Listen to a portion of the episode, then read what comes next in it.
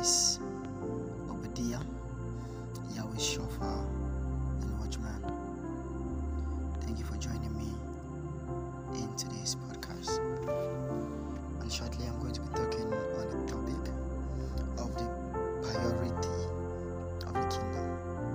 The priority of the kingdom. Yeah, so how important is the kingdom of God? Is it so important that our lives depend on it literally? all that we are, all that we see and hear, the air we breathe, the food we eat, the water we drink. You see, these physical worlds of ours issued forth from the kingdom of God by His hands at creation. That this our world was formed from the kingdom you see, the kingdom of God is at the center of everything. God's every action and activity is motivated by his desire and passion to see his kingdom established on the earth. So, how important is the body of Christ, or how important to the body of Christ is the message of the kingdom of God? Listen, frankly, we have nothing else to preach or teach. The message of the kingdom is good news, and the church exists for one reason, and that is to proclaim the message of the kingdom. You see, if we are doing our job, everything we are about will be kingdom focused.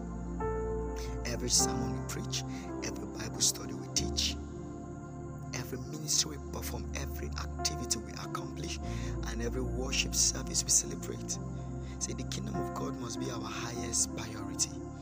Jesus gave us no other commission when he said, Go ye and make disciples of all nations. Matthew 28, verse 19. What he was doing was that he was commanding us to proclaim the kingdom of God to a world that knew it not. Although the world is very familiar with the regimes of men, it is essentially ignorant of God's kingdom.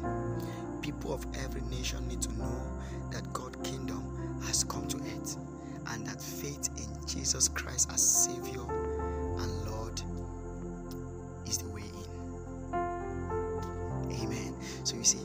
visible and the invisible, we all live in two worlds. A visible, that is a physical world that engage our five senses.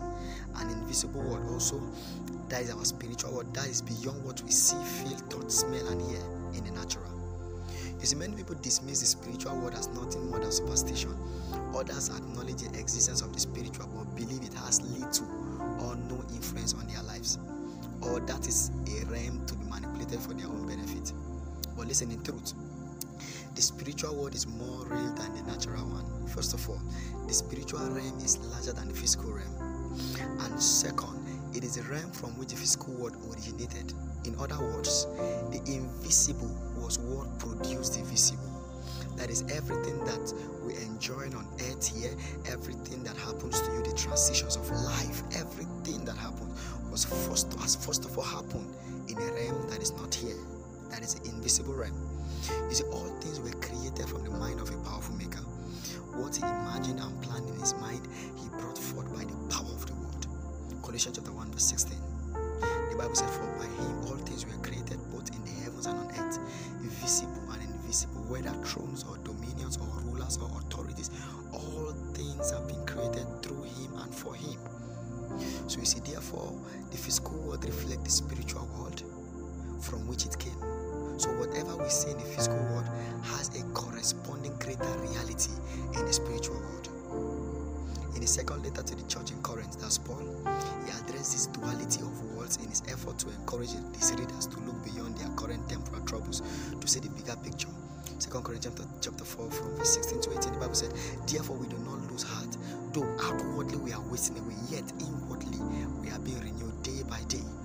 For our light momentary troubles are achieving for us an eternal glory that far outweigh them all. So we fix our eyes not on what is seen, but what is unseen. For what is seen is temporal, but what is unseen is eternal. So because it is eternal, the invisible spiritual realm is more real than the visible physical realm, which is only temporal. So you see, God's original purpose for creating the visible world was to establish his invisible kingdom in this invisible world. To manifest the spiritual in the physical. His plan for accomplishing this called for children who would inhabit visible physical bodies. That is why we are human. That is why you have visible body. For this reason, He created man in His own image. He created them spirit, soul, and body with the capacity to communicate between both realms the realm of the spirit and the realm of the physical.